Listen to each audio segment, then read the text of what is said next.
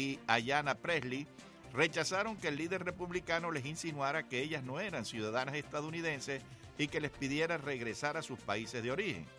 Las legisladoras advirtieron que los ataques de Trump no las van a silenciar. Además indicaron que impedirán que el mandatario continúe pasando, según ellas, por encima de la Constitución. Sin embargo, pidieron a los demócratas no morder el anzuelo, pues consideran que se trata de una medida de distracción por parte del republicano. Por su parte, Donald Trump ratificó este martes sus declaraciones y dijo no tener ni un hueso de racista, en respuesta a quienes lo acusan de utilizar un lenguaje xenófobo y discriminatorio hacia las minorías. A pesar de la polémica, el presidente Trump recibió el apoyo del Partido Republicano. Y la esposa de Acosta Arevalo duda de que él esté enterrado, o sea, que la persona que está enterrado sea el capitán. Valeuska Pérez, esposa del capitán de fragata Acosta Arevalo, quien fue asesinado y torturado por el régimen de Nicolás Maduro, ofreció una entrevista en el programa La Tarde de NTN 24 en la que habló de lo que ocurrió una vez que el régimen realizara una inhumación controlada con los restos de su esposo.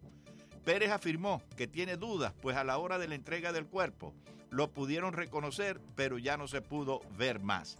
Calificó el hecho como una burla hacia los familiares y afirmó que su lucha es porque se haga justicia. Y ahora, señores, vamos al encuentro de Mabel Fajardo. Mabel, como siempre, con su reporte de las 10 de la noche. Saludos, Humberto García. Hoy un saludo con felicitación por tus natales. Feliz cumpleaños. Un saludo de todos en este día tan especial eh, para ti. Y sobre todo el deseo de salud, muchísima salud. Saludamos eh, también a la audiencia que nos acompaña a esta hora y nos ubicamos en la reunión en la Casa Blanca. Se ha reunido el, gabinete de trabajo, han hablado de eh, Siria, de la dictadura de Corea del Norte, ha sido una, exposición estratégica, militar, de presupuesto y se han puesto al día de varios asuntos. El presidente Donald Trump, entre otros puntos, ha tratado la situación con eh, Centroamérica. Ha recordado que ha pedido a los eh, gobiernos de Honduras, Guatemala y El Salvador que cooperen con las nuevas políticas de petición de asilo. Ha dicho lo siguiente, vamos a escuchar lo que ha expresado el presidente eh, Donald Trump. We'll see what happens. We were sending uh, hundreds of millions of dollars to, are you talking about Guatemala and Honduras? Uh, we were sending hundreds of millions of dollars to Guatemala and Honduras. Uh, we're not going to send it anymore. We haven't been sending it for the last year uh, because they weren't doing anything for us. They were forming caravans and they were sending them up. And in those caravans, you had some very bad actors. You had some people that were not people that we want in our country. So, Así, amigos oyentes, ha dicho que Estados Unidos ha enviado cientos y cientos de millones de dólares a estos eh, países y que no han eh, colaborado mucho. Ha dicho que si no quieren cooperar con esta política de la solicitud de asilo en esos países, pues Estados Unidos no va a cooperar con ellos. Recuerden que hace pocas horas eh, pues desbloquearon 432 millones de dólares para proyectos y subvenciones que fueron aprobados en 2017 para estos eh, países. Ha pedido ayuda sobre todo a Guatemala y Honduras y ha dicho el presidente Trump que están organizando caravanas, enviando caravanas a Estados Unidos con personas, algunas personas negativas eh, que no eh, van a, a querer tener en Estados Unidos. En las últimas horas también el presidente del gobierno de El Salvador, Nayib Bukele, pidió al gobierno de Trump que le diera a su país un trato diferente al de Honduras y Guatemala en asunto migratorio, porque tan solo un 11% de las caravanas están formadas por migrantes salvadoreños. Y la Unión Europea podría imponer nuevas sanciones a la dictadura de Nicolás Maduro, aunque eh, continúan confiando en que este teatrillo en forma de diálogo pueda dar algún resultado. Vamos a escuchar a la representante de Política Exterior, Federica Mogherini. Podremos tener diferentes puntos de vista y lecturas sobre las causas de la crisis, pero compartimos un mismo objetivo, contribuir a una solución política, pacífica y democrática. Y millones de personas han celebrado y celebran todavía en todo el mundo el Día de Nuestra Señora del Carmen. de esta advocación eh, mariana de la Virgen del Carmen, patrona de pescadores y marineros. Y eh, una celebración especial que ha comenzado hoy y se va a desarrollar toda la semana es el 50 aniversario de este hecho. Un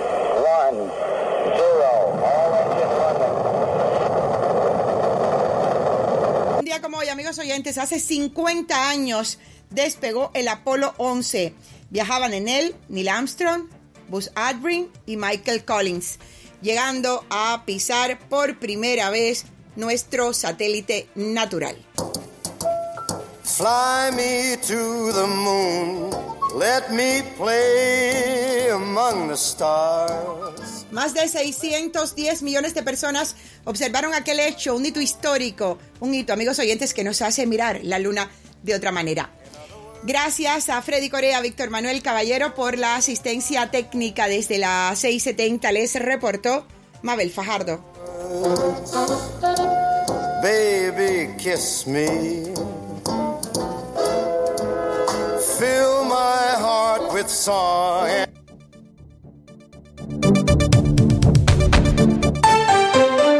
Hemos presentado las últimas noticias desde nuestra sala de redacción y satélites. This is WWFE, 670 AM, Miami. Hola, soy María Laria. No me extrañen mucho, ya estoy con ustedes. María Laria bajo la luna. Noticias, controversia, todo lo que sucede en nuestro mundo. Usted va a ser parte de nuestro programa, los espero, de María Laria bajo la luna.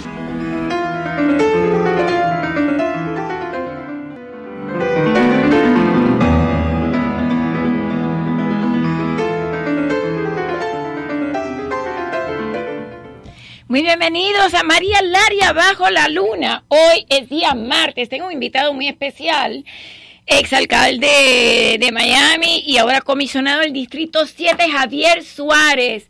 Tengo los controles a Víctor Manuel Caballero. ¿Cómo estás? Muy bien. En lo que conseguimos al comisionado que ha tenido la gentileza a las 10 de la noche aceptar mi entrevista, tengo que decir que estaba leyendo un artículo excelente de él en el Miami Herald eh, el título es Miami-Dade, eh, Full Employment Brings Little Relief to the Working Class. O sea que Miami-Dade, el empleo completo realmente trae muy poco eh, alivio a lo que es la clase trabajadora. En general, él...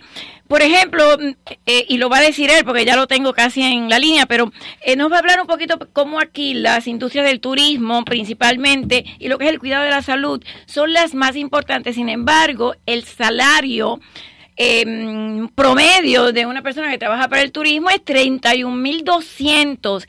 Una persona que maneja taxis, 33.365. Pero lo que se gasta en los tolls, en el transporte, además de las cuatro horas que tienen manejando, más los tolls, es mucho menos lo que reciben en la casa. Javier, ¿cómo estás? Muy bienvenido. Muy buenas noches, María. Con mucho gusto estar contigo. ¿Me lo subes un poquito? Ok, gracias, gracias. A ver, Javier, eh, después vamos a hablar del transporte, que es uno de mis temas preferidos y creo que el tuyo también. Pero a ver, ¿qué nos pasa que con 3% de desempleo, que virtualmente es full employment, o sea, estamos en empleo total, ¿qué nos pasa que eh, la clase media casi no puede pagar ni los tolls, ni las luces de las cámaras rojas, ni todo lo que, los hidden fees que tenemos en nuestro sistema, porque todo sube, sube, sube, sin embargo los salarios no. ¿Qué nos pasa, Javier? Estos impuestos como impuestos eh, escondidos, impuestos que no parecen ser impuestos, le dicen, a veces le dicen user fees en inglés, ¿no? Cobrarte por recoger la basura, cobrar por el uso de las carreteras, eh, los parques, hace hace un par de años, ¿no te acuerdas que en uno de los parques de la ciudad de Miami en el verano le cobraban a los muchachos por ir a la piscina pública? Exactamente. Y tres pesos a los padres. Y tú dices, pero padres un momentico, los padres es importante que estén ahí para que ayuden a supervisar a los niños para que no se vayan a ahogar. Y entonces Francis y yo hicimos una competencia de natación y le recaudamos el dinero para que ese año no se pagara nada por las piscinas. ¿Quién ganó? eh, bueno, eran relevos. Siempre, Francis siempre busca la manera de ganarlo todo. La Me parece muy bien. La juventud se impone. Pero el, el, eh, en este caso eh, es una situación muy seria. La persona que gana 30 mil dólares, un poquito más de 30 mil dólares, como digo en ese artículo que tú has leído, y te agradezco que lo, que lo menciones y lo aclares. Y no, lo es que está muy bien desglosado todo.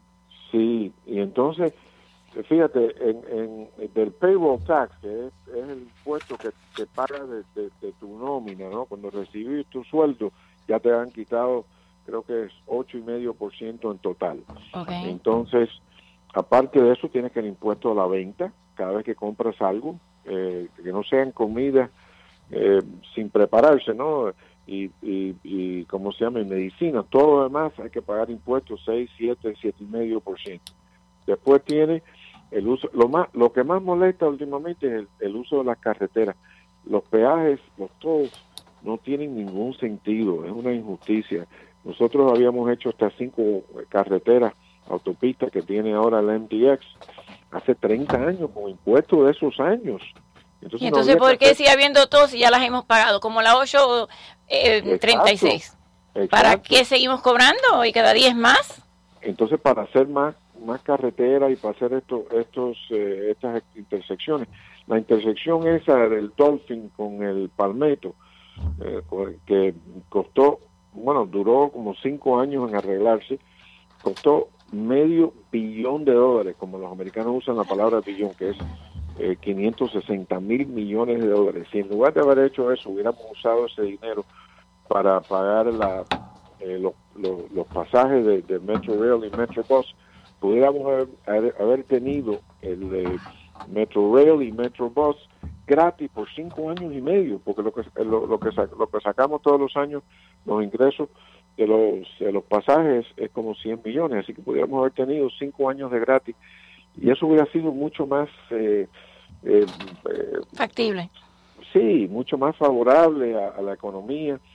Eh, cuando uno tiene que pagar impuestos, entonces no, no se está gastando el dinero en bienes de consumo, no se está ganando el dinero, no se está gastando el dinero en inversiones eh, y, y, eso eso es un error porque el gobierno eh, cuando el gobierno recibe el dinero no no lo gasta con un efecto multiplicador que eso es lo que dicen los grandes economistas. Y eso ese artículo que tú que tú has mencionado pues enfatiza todo eso. Lo que más o menos se llevan las personas a su casa si ganan 30 mil dólares al año un poquito más de 30 mil dólares exacto es, es como dos mil dólares al mes. Y dos mil dólares al mes escasamente cubre el alquiler. Estamos creo que el promedio ya en el condado de es mil mil cien o mil doscientos. Y entonces eh, pues eh, la comida eh, las medicinas etcétera etcétera los co-payments de, de las compañías de seguro etcétera los penalty fees, eso que uno nunca sabe de dónde vienen. Pero a ver, antes de entrar en lo del MDX, que es uno de mis temas también, que quiero hablar de eso. A ver, antes las piscinas eran gratis, los museos eran gratis, a veces podías estacionar tu auto en lugares. Ahora Totalmente. todo cuesta. El teléfono te costaba 10 dólares al mes, ¿te acuerdas? 10 o 12 dólares. No, no, no me acuerdo. Y la televisión, y la televisión era gratis. También. Nos quitaron las antenas. Yo me acuerdo cuando nos empezaron a quitar todas las antenas de los centros de personas mayores. Yo decía, pero dejen el canal 23, dejen el 51, dejen, tú sabes, no, no nos cobren por la televisión. Si la televisión la están pagando en este momento todas las compañías que se anuncian. Eso es lo bonito que tenía el, el sistema de, ¿no? Y ahora hay que pagar en cable, qué sé yo no quiero ni decir la, la, la, cifra que se están pagando. No, Dios mío. A ver, el MDX ahora está demandando eh, porque hay una ley que finalmente la firmó el gobernador Ron DeSantis, que estuvo un tiempo que no lo iba a firmar, para que entonces todo esto esté centralizado en Tallahassee. Eh, obviamente los que apoyan esta ley dicen que va a ser peor porque entonces nos van a subir los tolls por otro lado, que ahora la 826 va a tener Express Lane y que ahora, sin embargo, yo me pregunto, todo este tiempo, eh, el MDX eh, que, que, cobraba estos tolls tan altos, ¿dónde está ese dinero y por qué tenemos que seguir pagando cuando estas carreteras... Y mi, otra pregunta, la 836 entonces se va a quedar paralizada, lo que es esa expansión, que ha causado tanto problema. Bravo que el gobernador firmó la legislación eh, que, tiene el número HB 385. Eh, bravo a Janet Núñez, la vicegobernadora, al representante Brian Ávila, senador eh, Díaz y todos los demás, eh, la senadora Nitere Flores, en fin, todos los, los senadores y, y, representantes estatales que han luchado por esto. el, el hecho de que el MDX pierda la potestad de seguir eh, mal gobernando y desgobernando eh, con los peajes no le quita absolutamente nada del uso de estas carreteras que están en buenas condiciones. La, la, carrilera ah, adicional esta que han hecho, que se supone que sea para autobuses, eh, yo pienso proponer usarlas para trolleys gratis, ¿ok? Como tenemos en las ciudades. Hoy en día los trolleys de Miami, Coral Gables, Miami Beach, etcétera, eh, los, están usando eh, casi, casi 14 millones de pasajeros al año. Ahorita van a eclipsar, van a ser más que las personas que usan el Metro los taxis, los, eh, los, los trolleys. Y estos pequeños tranvías, aquí en Miami Beach, ahora que estamos en el verano aquí en Miami Beach, nosotros que tenemos apartamentos rentados, pues eh, los tranvías tienen atrás un cartelito que dice no cuesta nada y tienen las horas de, uso, que si no me equivoco, empiezan a las 6 de la mañana y terminan a las 12 de la noche. Todo el mundo las, los usa, los trolleys. En Miami Beach tiene creo que 14, la ciudad de Miami tiene 40 y pico. Y esto y, la ciudad de Miami de contra tiene otra cosa. Gracias al condado, en este caso voy a felicitar al condado, mis colegas, no todos mis colegas estaban a favor de esto, pero... No puede ser, los voy a felicitar. La mayoría eh, se puso firme cuando algunos de los comisionados querían poner un peaje, un pasaje para el uso del Metro Mover. El hecho de que es gratis, más los trolleys son gratis, quiere decir que en la ciudad de Miami tú puedes ir casi de todos los rincones de la ciudad a el downtown, montarte en el Metro Mover y estás en el Omni, estás en Preco, estás en la los lugares donde están haciendo toda la construcción de todos los edificios. Pero realmente la mayoría de la gente necesita su auto para ir al trabajo. Yo me pregunto ahora, esto de que ahora el MDX se disuelve, aunque hay una demanda, se está demandando. Eso es ridículo, la demanda. Eh, como una agencia que es criatura del Estado no puede poner una demanda al Estado que la, que la creó porque no les gusta la manera que, han cambiado la composición. Aquí lo único que ha habido es que han cambiado la composición, han sacado todos los que estaban ahí, han dicho, ninguno de ustedes puede seguir siendo miembro. seguir siendo Pero entonces no es cierto que van a subirlos todos ahora, que así no es cierto. Absolutamente. Si ¿Van a bajar? porque necesitamos que bajen. bajar a la mitad. Yo, el cálculo mío es que se pudiera bajar a la mitad todos los peajes. Ah, ¿en serio? Sí, claro que sí, porque eh, los ingresos son 230 millones al año. Y la Dios mío, 230 millones de, impuestos, de ingresos. Y, la, y las, eh, los bonos que tienen, la deuda que tienen, pagan más o menos 100, 110 millones. Así que más de la mitad es exceso. Entonces, si, si eliminan toda esa burocracia que tienen los abogados, los cabilderos, la gente que hace relaciones públicas, ¿para qué tú crees que necesita una, una agencia de, este, de autopista, tener relaciones públicas, relaciones públicas de qué? Si nosotros sabemos todo lo que lo que hay que saber, ¿no? Tú te montas ahí, tienes que pagar esto porque el aparatico te lo cobra. Y, y todo eso es un, todo eso es un paripé, eso no se necesita. Esas, esas cinco carreteras. ¿Y es cierto que le van a poner express lanes a la 826? Ya los tiene, ya los tiene, sí. La 826. Ah, ah, tú dices, ah, tú dices, perdón, perdón. Lo, express lanes, lo tiene la 95 de las carrileras que han hecho para los autobuses en la 836. Ah. Sí, en el Palmetto ahora parece que quieren cobrar más para las personas que quieren ir más rápido. Eso es más ridículo todavía. Más ridículo todavía, Dios mío. Cada vez que uno se monta en ese Express Lane de la 95 te, te clavan 9 dólares. Y además eso es un peligro. Las personas cambiándose de carrilera para no... Si, eh, una vez yo estaba hablando, me acuerdo, con, con eh, la Ellen Ferré, que es la, por cierto, la directora eh. de comunicación del gobernador, y me dijo, mira, esas carrileras que tenemos en la I Estaba viendo esa entrevista ahora mismo, estaba viéndola. Cuando yo me monto, una vez me dijo, cuando yo me monto en el E95, no puedo usar las carrileras esas de, de Express porque no paran en Miami Shores, donde ella vive, entonces tengo que ir hasta hasta, hasta Golden Glaze, hasta los 160. Eso es cierto. A ver, ¿cuándo es que empieza el nuevo presupuesto? Yo estaba sacando cuentas y hay algunos presupuestos de países de Latinoamérica que tienen presupuestos más pequeños de lo que nuestro condado. Ahora en agosto empiezan las reuniones. Es cierto que va a ser 9 mil millones de dólares el presupuesto. Casi 9 mil, casi 9 mil. ¿Del condado? Tenemos 27 mil empleados. Dios mío. Hay 4 mil que ganan más de 100 mil dólares al año.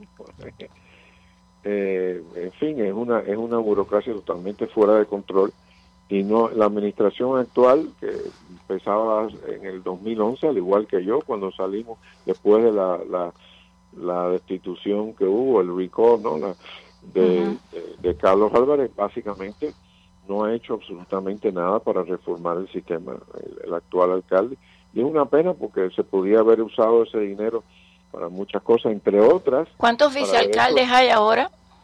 Que ganan cada bueno, uno seis tenemos figures. cuatro, pero hay uno que es Michael Spring que, que gana lo mismo, gana un cuarto de millón de dólares al año. Pero y por eso no fue que removimos a Carlos Álvarez, para que eso no sucediera. Exactamente, exactamente. Y, y contra Carlos Álvarez, la verdad que te digo francamente, Carlos Álvarez es un tipo simpático, tú te podías sentar a, a tomar una cerveza con él, pero este buen señor ni siquiera eso. Eh, ¿Puedo intuir que a lo mejor entonces irías para las elecciones de alcalde del condado? Bueno, estamos cerca de una decisión. Yo he tenido varias discusiones aquí con, la, la doña que tú conoces muy bien y la quieres mucho, Conchita. Preciosa mujer, claro que Eh, sí. Hoy en día, abuela de 11 nietos, eh, y hemos discutido el tema y estamos casi, casi cerca de una decisión. ¿Quién la toma, ella o tú? O tú le dices, sí, mi amor, La tomo yo en consulta con ella. tú tienes la última palabra. Sí, mi amor. Sí, mi amor. Eso puedo intuir que sí. Ahora, a ver, ¿sería Francis Suárez, entonces tu hijo, el alcalde de la ciudad y tú serías el alcalde del condado? Eso no sería nepotismo, ¿no? Él no lo va a No, nombrar. nepotismo, No, yo sé. No, no, es, es un chiste, pero bueno. nepotismo es cuando uno favorece sin No, razón cuando John F. Kennedy nombró a su hermano y, y fiscal. con, y con la potestad que te da la burocracia, pero cuando el pueblo elige, no, al revés. Yo sé, yo sé. Esto es una, una demostración de democracia. Mira, otra cosita. ¿Te acuerdas cuando regalaron al alcalde de Miami y Sí. al alcalde del condado y no se llevaban, y no se hablaban, y se criticaban y todo Sí. el rollo?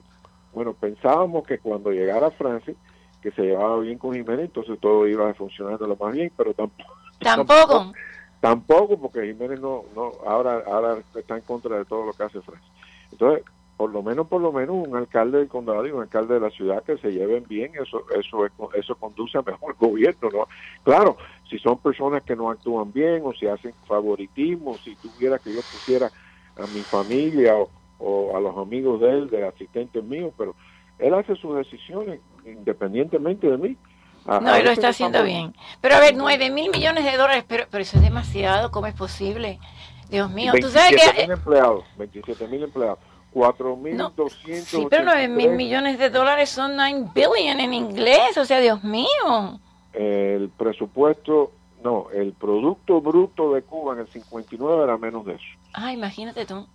Qué El- buena, como qué... tú has dicho, el presupuesto de muchos países es menos de eso. Mucho Creo menos. que hay 16 estados de los Estados Unidos que tienen menos de 9 mil millones al año de, de presupuesto. Eh, y entonces, no solo eso, sino que aparte de cobrarnos el impuesto a la propiedad, que es el impuesto básico con el cual se nutre los gobiernos municipales, pues eh, tenemos ahora, quieren subir la, la recogida de basura a 484 dólares al año. Pero Dios mío, o sea, ya Eh. nada es gratis, hasta la basura hay que pagar por ella. Tú sabes que te voy a dejar ir porque yo sé que me dijiste 10 minutos y me pasé, pero está Roland dejar aquí, me, me quería eh, que quería hacerte una pregunta antes ¿Cómo que no? te vayas, Javier.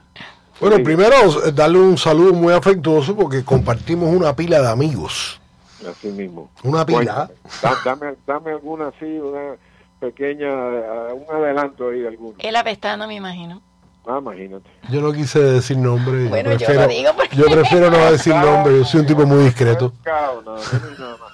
Tú sabes que también son cantantes los dos, ¿no? Ella es tremenda cantante, ella es tremenda cantante, excelente Por supuesto, por supuesto. No, mire, eh, yo... Que yo eh, tengo bastante buena voz. Un día le voy a cantar eh, María de, de West Side Story. y Ella. María, en serio, María. I just met a girl named Maria. Oh my God, he sings well, Leonard Bernstein. Ah, Mira, bueno, nada, lo que yo quería comentar, quería hacer un par de preguntas. No era para que cantara entonces. Ok. Él canta también. Yo también canto, yo tengo guitarra. Este, yo tengo un par de preguntas puntuales. ¿Usted me puede decir más o menos cuánto paga el condado de Miami-Dade en salarios? La nómina del condado es 2 mil millones de dólares. ¿Cuánto es? Dos mil millones. 2 mil millones. Ok, de ¿cuántos empleados tiene el condado? 27 mil. 27 mil. Ok, entonces, 2 mil millones de dólares entre 27 mil eh, eh, empleados. ¿Está bien? Eh, así mismo. Ah, en algunos departamentos, el, no promedio, el promedio de que le pagan a los empleados es más de 100 mil. Más de 100 mil. En el departamento legal es casi 200 mil. No, no, no, no, mire, yo entiendo, yo entiendo, yo En entiendo. el, en el departamento, uno de los que yo he analizado mucho. Mire, yo entiendo muy bien, señor alcalde, yo entiendo muy bien que si la ciudad o el condado o cualquier entidad de ese tamaño con un presupuesto de esa envergadura eh, tiene que contratar los mejores abogados que pueda conseguir y esos abogados tienen un precio. Yo entiendo eso perfectamente bien. A mí lo que me asombra un poco que un chofer de autobús, que un chofer de autobús gane 64 mil dólares al año y que se retire con su salario completo. Eso a mí me parece una obscenidad. Y eso es un logro de los sindicatos del condado contra los cuales ni usted se puede meter. Bueno, a nivel del trabajador Javier. de calle, de la persona que no es un administrador, los sueldos no son tan altos. Por ejemplo, de los de los que manejan los autobuses, eh, sueldo típico es 20 dólares la hora, estás hablando de, de 40 o 50 mil dólares al año. No, señor alcalde, yo conocí a un chofer de guagua y muy honroso me dijo, yo nunca hice high school y yo gano 64 mil dólares al año, tengo retiro, tengo todo, tengo lo seguro y además me retiro con mi sueldo completo por la cantidad de años que llevo trabajando. y estoy en el drop. Y que, no, no, eh, eh, para retirarse con el sueldo completo es muy difícil porque el porcentaje que le dan por cada año de servicio es 1.6%, así que tendría que trabajar 50 y pico años. el tipo lleva 40 años en el condado. Pero en otros departamentos es 3% al año, ¿ok? No quiero, no quiero criticar a, la- a los first responders, pero pero sí, hay bomberos, por ejemplo, que pueden retirarse ganando más de 100 mil dólares. Óigame, a los bomberos yo le pago 200 mil. Uno de ellos es el alcalde del condado. No, no, no, a los bomberos y a los ¿Verdad que policías. Sí, no, no, y óigame, ¿Verdad que y yo, yo a los bomberos y a los policías les pago el doble de lo que ganan porque son los únicos que arriesgan su vida todos los días para salvarnos a nosotros y para mantenernos viviendo en una sociedad civilizada. Yo creo que todo el dinero que invertimos en estos Y, y- y cuerpos, los maestros también. los maestros, yo tengo mi problema con los maestros. Pero los maestros ganan muy poco. No, no, los maestros no ganan poco. tampoco. Sí, Cualquier maestro te gana 50, 60, 70 mil pesos y no trabajan. Primer grado y segundo grado. No trabajan los No trabajan, no trabajan. Yo tengo amigos que trabajan, que han trabajado. a esa cantidad. Mientras que hay administradores que ganan 200 mil dólares y las posiciones que tienen son... Hay, hay, una, hay una agencia ahí en Condado que se llama Community Advocacy. ¿Qué significa eso, Community Advocacy? Todos nosotros somos Community Advocates. Ustedes están abogando por la, La comunidad, tratando de hacer mejor esta comunidad. ¿Cómo le van a pagar a una persona esas cantidades de dinero para, para hacer un... Y, y los spokespersons, esos los voceros. Yo, yo te digo, si yo me postulo y soy alcalde del condado, tú no vas a ver ahí personas que están ganando ciento y pico mil dólares para ser vocero de nadie. No, el director del departamento es el que tiene que hablar de lo que está pasando en el departamento. El jefe de la policía es lo que está pasando en la policía. El alcalde es lo que está pasando en el ayuntamiento. Y Yo estoy de es- acuerdo con usted, estoy de acuerdo con usted. Pero quiero hacerle otra pregunta. Y ustedes no nos cobran nada porque ustedes dan las noticias, ustedes explican las cosas, ustedes estudian todas las cosas que nosotros les mandamos y de gratis, de gratis por los anunciantes, ustedes les explican lo que está pasando. Ustedes son mejores voceros que todos los que nosotros le estamos pagando toda esa cantidad de dinero. Así que si tiene una posición de vocero en el condado en este momento, mejor que empiece a buscar otro trabajo, ¿sabes? Te lo digo francamente. Bueno, gracias Javier, porque sé que me dijiste 10 minutos y te robé 30, así que... Otro día le hago la día. pregunta, Sí. otro día le hago la pregunta que quiero hacerle. Ok, a tu disposición cuando quieras. Gracias. Muchas gracias. Gracias Javier, muchas gracias. Eh, Benja, ¿cómo tú estás? Yo muy bien, podemos seguir hablando del tema aunque no esté Sí, dale, claro alcalde. que sí. Me gustaría tomarlo a él, que es el que está hablando ahora. Claro que sí. Voy a dar el teléfono 305-541-9933. Él me había dicho 10 minutos, de 10 a 10 y 10 y son las Ah, 10 y está media. bien, pero de mira, de todas maneras, todos los políticos en campaña, cuando pueden hablar de gratis, lo aprovechan. Y eh, aquí tú no le estás Sí, cobrando sí. nada. Y él es un político en campaña. No, yo sé, yo sé. Lo que pasa es que me gusta cumplir mi palabra. No, no, no, yo Igual sé, que me pero gusta yo que no, me la cumplan a mí. Yo no, yo no. Ah, ¿tú no? Yo no, yo no. Ah, no, yo yo cuando tengo un sí. político, no, yo tengo un político que se deja hacer preguntas, uff, yo le hago preguntas. Pero si quedas con el que vas a hacer 10 minutos y, y vas Bueno, 30, no, yo cumplo ese compromiso. No, no, yo cumplo Por ese eso, compromiso, pero, eso. pero yo no hago ese compromiso. Ok, entonces lo hice mal. Aprenderé de ti la próxima vez. Tengo una llamada. Vamos a la línea telefónica 305-541-9933 y después hace la pregunta y la próxima vez entonces Javier te la contestará. ¿Cómo estás? Bienvenido. A María la bajo la luna, ¿cómo estás? Y el señor Bejar, Buenas noches. Hola. me gusta esperar para hablar con usted porque usted sabe de todas las cosas, Bejar. No, no, yo lo que me so hay alguien que me sopla, no, yo no sé nada. No, usted sabe, no. Óigame, Bejar, Dígame.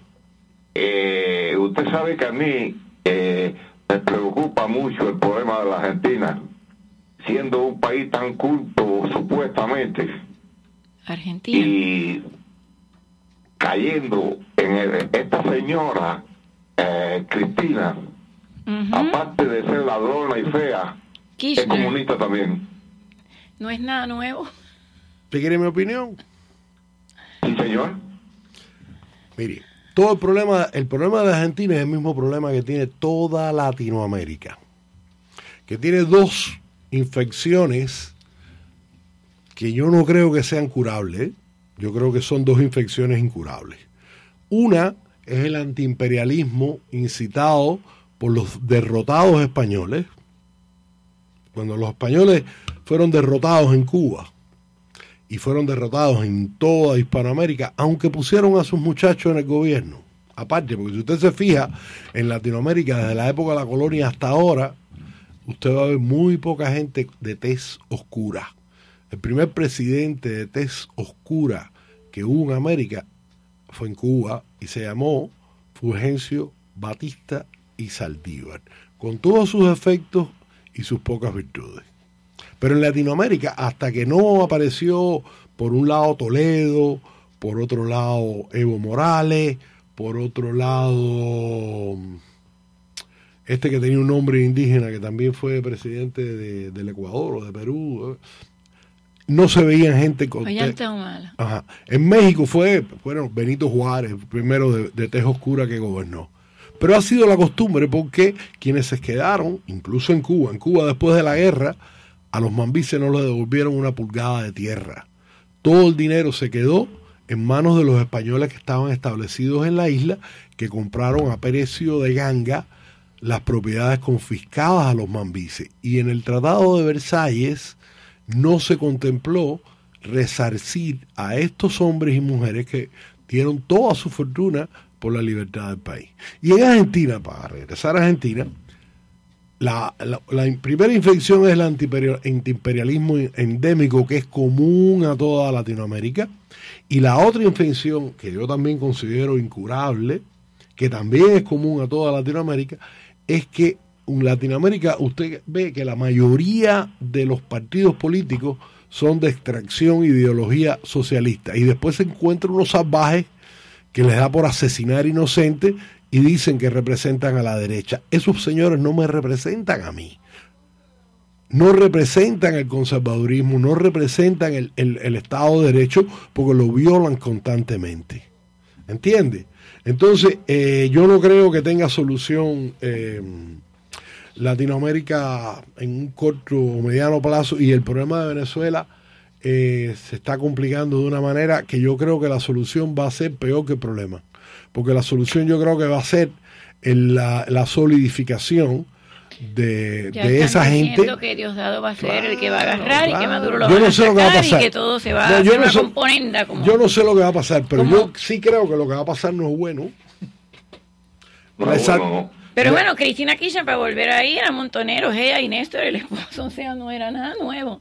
Realmente no, no se Eh, escucha. déjalo, usted me permite decirle algo que no es un chiste. No, y si me quiere hacer un chiste, hagámoslo también. No, no es un chiste. Evo Morales lo hicieron en Moscú, doctor causa. No se escucha. Bueno, podían haber hecho churros también si lo meten en una máquina de churros. Me encanta hablar con usted. Yo soy. Mire, el problema, eh, cruzando a otra región. Sí, pero mire, yo, te- yo tengo que pedir, tengo que pedirle, a- mi amigo, mi amigo, mi ¿quién amigo, mi amigo, mi amigo, mi amigo, yo tengo que pedirle algo con toda humildad. Si usted mira lo del teléfono, está brillando que parece eh, una estación de bomberos y yo quiero dar la oportunidad a otras personas, si usted me lo permite. Sí, esto es bien rápido. Bueno, Esto es bien rápido. Va a resolver Israel. Y yo soy pro-israelí. No, no, Israel no tiene que resolver el problema de Irán, señor. El problema de Irán lo tienen que resolver los iraníes. Ese no es un problema de Israel. Israel lo único que quiere es que Irán no lo desaparezca. Nada más. Y si Irán no trata, eh, si Irán no continúa subversionando el terrorismo en todos los países fronterizos con Israel, y si Irán eh, detiene su proyecto nuclear para aniquilar no solamente Israel, sino a sus propios vecinos, a los saudis, a la gente de, de los Emiratos, todo eso. Pero de verdad que ahora yo les ruego que me deje contestar otra llamada. ¿Está Ok, bien? bueno, muchas gracias. Nos metimos en Irán también. No, no, no, yo no quiero meterme Vamos a la próxima. Yo quiero hablar de- yo quiero hablar del condado, yo quiero hablar del condado. 9933. Adelante, ¿cómo está? Bienvenido a María Laria bajo la luna. Buenas noches, María Daria, ¿cómo estás? Eh, Dígame, bien, ¿y usted? Estoy llamando, estoy llamando porque yo soy empleado de Miami-Dade County. Ah, sí. Ah, felicidades, felicidades. bueno. fel- Usted se sacó la lotería. ¿Cómo anda, jefe? Mira, estoy llamando porque yo escuché que usted estaba diciendo que los los que trabajan en el bus, los bus operators, como se llama la posición, ganan 64 mil dólares. No, una persona que yo conocí. Una Una persona, persona que, que yo conocí. en- Y le puedo dar el nombre, el apellido, la dirección y el teléfono. No, no, no. No, no, no, no, no, no, no necesito nada de eso. Simplemente estoy diciéndole que tiene que tener cuidado porque no todo lo que brilla es oro y no todo lo que la gente dice es verdad. ¿Ok? Porque si usted ahora mismo digo, en este mismo instante, usted lo puede chequear porque esto es récord público. Porque eh, nosotros trabajamos y cualquiera de Miami Dade o de cualquier lugar del país o del mundo puede chequear lo que nosotros ganamos, cuántas horas trabajamos y con cuánto nos retiramos. Y un bus operator llega al máximo de 54 mil dólares. Entonces usted considera, usted, usted considera- eh, entonces usted considera que yo estoy mintiendo. No, yo no considero. Bueno, pero si yo le usted estoy diciendo que a mí una persona- que le dio la información le mintió. Ah, bueno, pues usted no, yo no creo, no creo que tiene toda la información para dar ese juicio, porque yo vi el paycheck. El tipo me enseñó el pay stop, donde decía lo que había ganado hasta ese año. Yo saqué la cuenta. A ver, ¿cómo usted sabe año que no? ¿Cómo 64 mil usted pesos. sabe que no puede haber una persona Yo no que digo, men- yo no digo, men- perdón. Aguántame, aguántame. No, no, podemos terminarle. Yo no digo mentira, ni digo nada que yo no sepa. Mire, como le estoy diciendo. ¿Cómo usted sabe que haya que nadie puede ganar esa cantidad? No, no, no, yo no digo que nadie pueda ganar esa cantidad. No, Yo que un conductor de autobuses no puede ganar esa cantidad.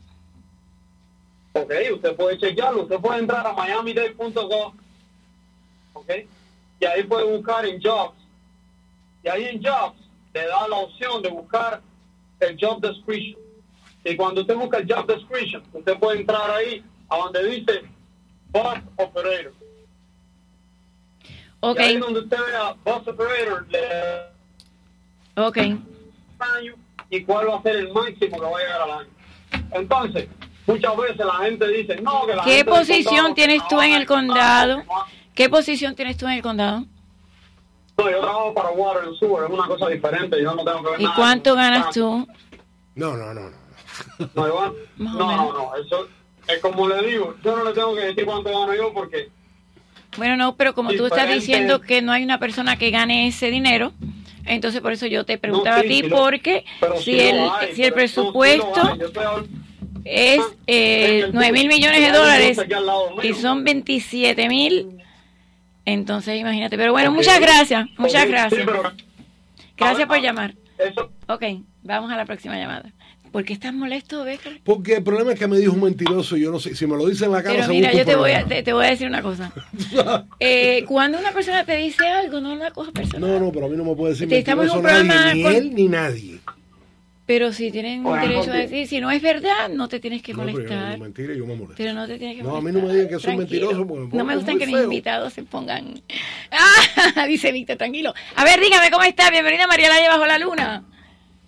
Sí, buenas noches para, para usted, María Laria, y para su invitado. Le habla Moisés de Nueva York.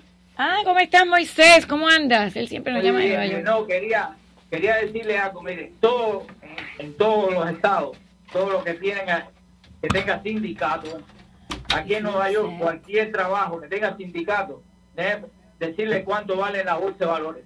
Para poder entrar, tú tienes que a- dar alrededor de Ah, 15 mil dólares para tú entrar con la unión.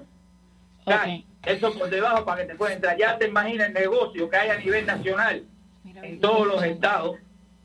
Y eso es uno de los problemas más grandes que tiene cada estado y que no definitivamente perjudica a los impuestos de cada trabajador porque le van a aumentar como quiera que sea.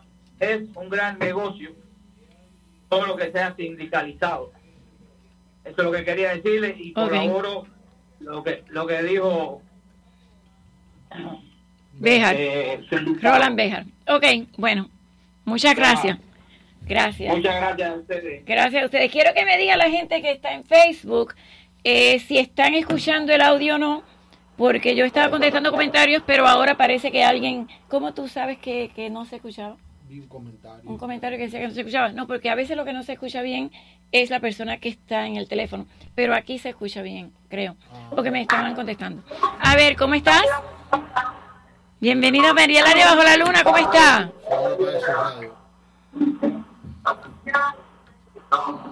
Tiene que bajar el volumen de su radio y hablarme por teléfono.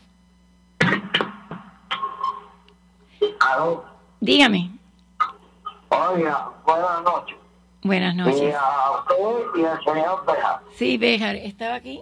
Se fue en estos momentos, pero está aquí. Mire, yo quería hablar acerca de eh, los toros. Exactamente. Adelante. Hace unos años atrás, yo trabajé en una compañía que se llama Community Asphalt Ok. reparábamos eh, el top line, reparábamos también el 836. Y esa compañía todavía existe.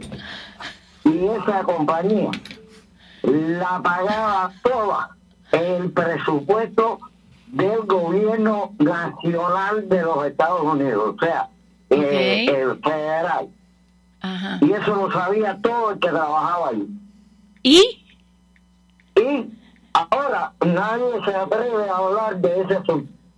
Ah, ok. Es como si el condado de Miami fuera el único que paga por eso.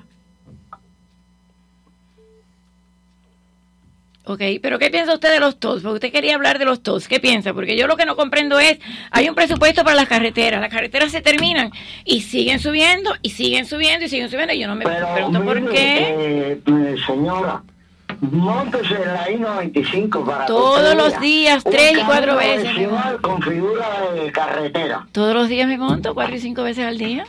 Bueno, y usted- entonces usted sabe que no están invirtiendo nada en mejorar Es mi pregunta, ¿para qué sumen los TOS entonces? Es mi pregunta.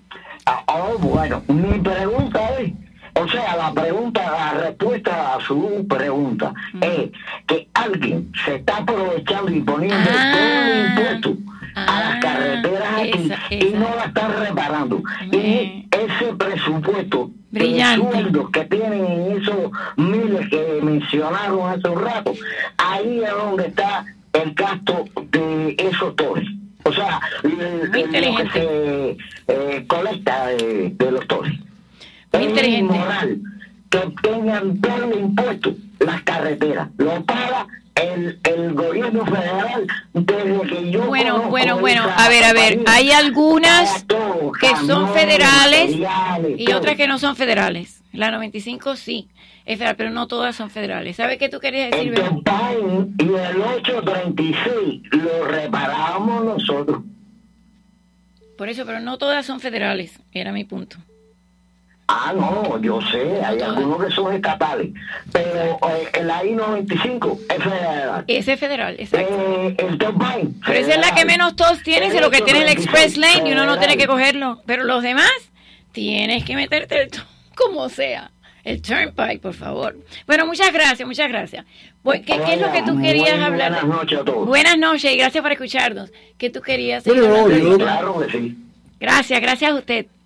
yo- lo que quería comentar, lo que yo quería comentar, es que a mí me confunden mucho nuestros políticos.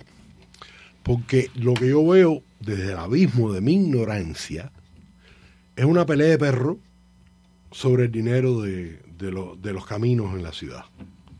Eso es lo que yo veo. Yo no sé quién es bueno, quién es malo. Esa era una de mis preguntas, porque ahora el MDX está demandando, porque ahora supuestamente hay esta ley que se pasó y que, bueno, no la quería firmar Ron DeSantis y pasó mucho tiempo. Si no lo hubiera firmado, hubiera sido ley igual. Pero bueno, sí la firmó. Y entonces ahora todo va a ir a Tallahassee. Entonces, la gente que estaba con el MDX y ahora está demandando, lo cual dice Javier que es inconstitucional esa demanda, no sé, no sabemos todavía. Dice que va a ser peor y que va a seguir subiendo los tos. Y yo me pregunto, pero si los tos es para construir carreteras y ya las hemos construido y reconstruido y reconstruido y siguen subiendo y siguen Yo subiendo. pienso que él tiene razón en que es ilegal, porque además es inmoral que el gobierno, con el dinero de los contribuyentes, demande al gobierno para quitarle dinero de los contribuyentes. ¿Entiendes? Para mí, me- a mí eso me parece una obscenidad que pasa, ¿eh? Que pasa. Y gana dinero todo el mundo, menos los ciudadanos. bueno, es que los ciudadanos nunca ganamos. Bueno, no, pero los ciudadanos tenemos manera de ganar con el voto, ¿eh? Con el voto sí, pero tú sabes lo que pasa. Yo me pregunto siempre, en todos nuestros países donde no habían elecciones, en Cuba, en todos los países, llegamos acá, hay elecciones. ¿Cuál es el porcentaje de ausentismo? ¿Cuál es el porcentaje de gente No, que no, a los americanos son tan ausentistas. No, no, pero yo digo más en el condado todavía, en, en la nación la gente sale a votar un poco más. No, no. Pero acá no salen a No, votar. mira, ahora entonces mismo la hay- gente se queja y se queja y se queja, pero no sale a votar. Ahora mismo hay una elección en Miami Beach en los próximos, en los próximos meses. Hay una persona que no voy a mencionar su nombre porque no es un anuncio político pagado y yo no lo voy a hacer. Pero es una persona a la que yo pienso apoyar y que estoy apoyando porque es una persona decente, es un hombre de familia y quiere traer a la playa y sobre todo al norte de la playa eh, más desarrollo, más orden, más limpieza, eh, mejores condiciones de vida para las familias que viven en Miami Beach, no para los turistas solamente. El problema es que en Miami Beach, eh, yo vi el, el renacer de Miami Beach. Cuando yo llegué a Miami Beach, había, los viejitos se morían de asco. O en sea, los- tú llegaste en los tiempos. no, no, yo vendí real estate y yo vendí ropa. Yo, yo conozco, yo llevo 40 años en este En zip- en el zip code. Oh, wow, 40 ¿ok? años. Y en Miami Beach, 40 años. Yo conozco la playa bastante bien, conozco algunos personajes, algunos prefiero desconocerlos, pero eh, más o menos yo estoy enteradito. ¿Y esa persona va para alcalde? No va para comisionado, Ah, ok. Va para comisionado. Yo creo que el alcalde que está, a mí me cae bien. Yo no tengo problemas con el alcalde actual de, de Miami Beach, me parece que es una persona decente. Eh, ideológicamente quizás no estemos tan cerca, quizás por su formación y por toda una serie de cosas, pero en lo básico, en lo básico, yo coincido con él.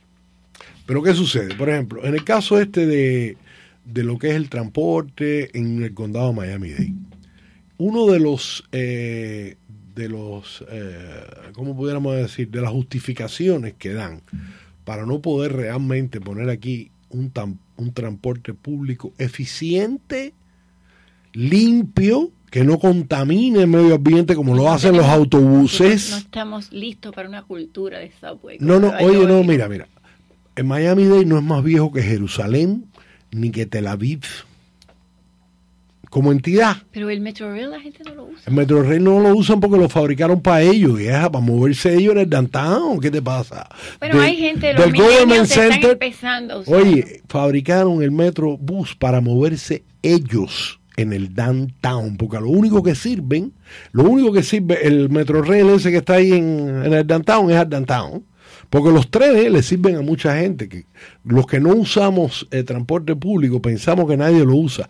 Hay miles de personas cuya única opción Claro, es el transporte público. Pero fíjate, yo viví en Boston, siempre usé transporte público. En, en otros lugares sí, pero en Los Ángeles, por ejemplo, un poquito más que aquí, la gente no se acostumbraba al transporte público. Porque los gobernantes se roban el dinero no lo invierten en el, porque el no transporte es- público no a quien llega a todas partes. Por ejemplo, como en España, por ejemplo, cuando viví en España también usar el transporte público porque sí funciona. Como en Tel Aviv y en Jerusalén, el- los, los monorrieles y esas cosas. Habla, Rolly, habla. Si tú quieres. En, en, Isra- en Israel hay, hay mucho transporte público, la mayor parte de la gente No usa automóvil. a los 18 años no son dueños de, de automóvil. Pero funciona. van para el ejército. Claro que es mandatorio, que- es que obligatorio. mandatorio y es muy, muy, muy, muy poco pagado. Es decir, un- lo- El ingreso. El, ingre- el ingreso del ejército para un soldado normal es como... Sería Pero como son 100 full. No, no, no, pero yo- mira, eso es una excepción que es válida completamente. Yo me refiero a, los a la gente que tiene que trabajar todos los días, que tiene que ir a estudiar todos los días. Cuando yo estaba en Israel, yo he visto, yo me he montado en el transporte público israelí, limpio, eficiente, Eficiente, y rápido, y a la hora que te va a pasar, pasa. ¿Entiendes? Pero existe eso en Jerusalén, en Tel Aviv, en ciudades viejísimas. En Espérate. Londres. No, no, no, pero te voy a hablar de una ciudad viejísima que nada más que tiene 70 años de, de, de redesarrollada. El condado de Miami-Dade tiene más de 70 años establecido. Hasta hace 70 años los israelíes no gobernaban. Los israelíes decidieron, entre otras cosas, mejorar la calidad de vida de sus ciudadanos. Invierten primero en los beneficios de los ciudadanos. Por eso el sistema isra- israelí de salud público es magnífico. Pasa que no en Israel, No, pero yo lo que estoy dando es un ejemplo de que la razón por la cual no tenemos nosotros un transporte público. Es porque a los gobernantes les conviene más el poder manejar un presupuesto de 9 mil millones de dólares contando los autobuses, que cada autobús de eso vale, no sé, 100, 200, 300 mil pesos. Un autobús. Y si tú le pagas, vamos a asumir que lo que dice el caballero es exactamente cierto y que la, el pay stop que me dio este señor empleado del condado era falso. Vamos a considerar esas dos cosas. Bueno, pero si tuviste el cheque no era falta. Tú lo No, viste. pero vamos a considerar eso, porque como según yo soy un mentiroso, es Ay, mentira. pero no sigas pensando en No, eso, no, borra no. la página. Ok, Next, ok. next, No, no, no, no, no, no, no. Además, yo tengo amigos que trabajan en el departamento de agua. Pero cuando una persona dice algo que No uno importa, dice que no no, es cierto, tú, no importa, yo no siempre hago la historia de mi maestro de yoga que te dice, ¿y de qué color es Bueno, el pero yo, yo nunca he dices practicado si yoga. entra un Yo ciego no- y te- oye, pero yo, yo nunca he practicado. Bueno, vamos a las líneas porque ya me quedo. No, déjame poquito terminar, terminar esto. Se Entonces, va a acabar el programa ya. ¿qué, hora es? Coño, era una hora. No, dale, dale, termina. No, no, termina. no, termina, termina tú. Dale, dale, dale. Bueno, nada, que la solución es irse hacia un sistema de transporte colectivo eficiente. Eficiente, sí. El otro día yo oí a alguien hablar, decir, un, co- un, un, un funcionario electo, yo lo oí decir, yo lo oí decir, un funcionario electo del condado de Miami-Dade, que no recuerdo su nombre, aunque me recordaron lo iba a decir, dijo que el link que se está proponiendo desde Miami Beach hasta el aeropuerto es una estafa, porque nada más que va a servir a los turistas sí lo yo y a, y a los ciudadanos de Miami Beach. Al parecer, este funcionario del condado no considera que el turismo que trae Miami, dentro del condado de Dade no hay otra ciudad que crea yo, y puedo estar completamente equivocado, que aporte más a la caja del estado y del condado que Miami Beach. Miami Beach hay muchísimas más propiedades de altísimo valor que en Miami o que en Miami claro, Dade. claro. Eh, en la ciudad de Miami particularmente tiene el, el- el callejón de, de Brickell que produce millones de dólares en impuestos. Pero nosotros tenemos Collins desde las 5 hasta el 88 y tenemos la bahía con casas de 27, 28 y 30 millones de dólares que pagan impuestos sobre ese valor pero decenas o cientos. Entonces yo creo que Miami Beach aporta suficiente como para merecerse de que le hagan el link y sí, y para los turistas sí, para que vengan los turistas Es y le den más dinero. Vivimos, Esa es del la turismo industria, vivimos. esa es la industria y la local. segunda es el cuidado de la salud. Una llamada más, a ver, adelante, bienvenida María Laria Bajo la Luna, dígame, sea breve, por favor. Buenas noches. Buenas. Eh, eh, buenas noches para, la, para el caballero que se encuentra ahí también. Roland Bejar y Rolly okay. Eh, María, yo he estado analizando los problemas que, que hay en este país y, y quiero decirle, María, Por favor, que baje su radio.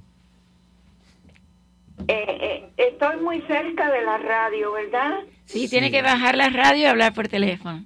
Y entonces yo he estado analizando que el problema del doctor pues se extiende y, y entonces eh, eso primeramente eh, tendríamos eh, se tendría que hablar con la persona responsable eh, de eso porque imagínate Bueno, en eso estamos, en eso estamos. Estamos parecidos al caso de Guaidó, que ya lleva 60 países visitados y aún Venezuela no se ha resuelto el problema. No se puede extender ni engañar la humanidad, porque ya las personas no son bobas. Y las personas, fíjese, yo vivo aquí en Kenda y quiero decirle que el transporte público, eh, la educación de esos choferes y porque yo Es terrible, ¿no? pudiera manejar pero nunca he manejado ni estando en Cuba porque yo tuve carro en Cuba mi esposo y nunca manejé y entonces bueno. entiendo que debemos de, de llamar las personas que pueden eh, solucionar ese problema. En eso estamos. Porque Muchas todo- gracias, señora. Muchas gracias por llamar. Yo tenía tantos temas que quería hablar contigo y se nos fue todo. Eh, otro día. ¿Tú crees de verdad que Guaidó realmente estaba eh, realmente ya negociando con la MUD y, con, y que realmente lo que va a pasar ahora es lo que siempre iba a pasar, que estaba comprada la oposición? Porque realmente cada día que pasa, la gente que me lo decía, me lo decía, yo decía, no, yo tengo fe, no, yo tengo fe, no, yo tengo fe. Es increíble que los No. lugares donde se han hecho las negociaciones son los pocos que no lo reconocen a él.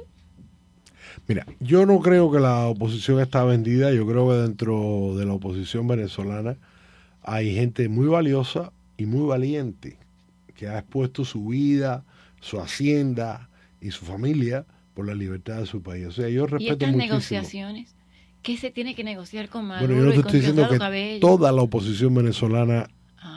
Yo te estoy diciendo que dentro de la oposición venezolana hay gente muy buena.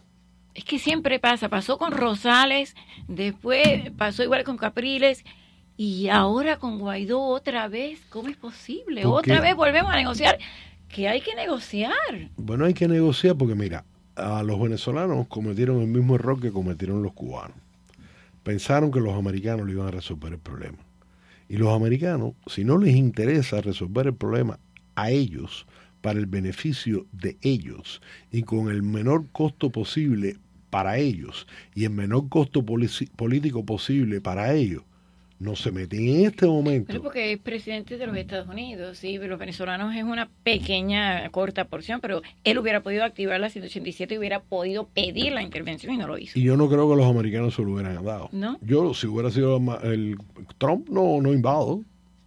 Dijeron que sí, que si la pedían aquel día, el 24 de Sí, sí, febrero, sí, el concierto, y si no Eh, entraba la y todas las, y todas las opciones están sobre la mesa y todo eso. Pero hay posibilidad para Venezuela, ¿tú crees? Yo no tengo fe ya. A mí me pasa lo mismo. Me pasa lo mismo. Béjar, tenía tantas preguntas, lo dejamos para la próxima. Invítame, yo cada vez que tú me invitas yo vengo. Estás invitado siempre, tú eres ya de la casa. Gracias, Gracias. Roland Béjar, gracias, Rolly, gracias, Víctor Caballero. Mañana tengo a Napoleón Vilaboa, que es una de las personas que, bueno, fue eh, uno de los negociadores de todos esos exos de prisioneros políticos, quizás también en gran parte del mar, pero vamos a hablar de muchas cosas mañana a las 10 de la noche en Marelara Bajo la Luna.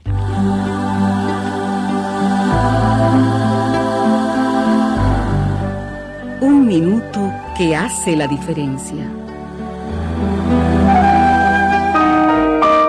La camisa blanca y limpia, esa que lavó y planchó mi madre, mi corbata negra y el pantalón con filo y bien planchado. A donde voy, nada de esto me hace falta. Solo quiero llevarme conmigo un recuerdo, el recuerdo escrito de nuestros nombres grabados en el tronco del laurel de nuestro patio, ese en el que entrelazamos con un corazón nuestros nombres y guardan la historia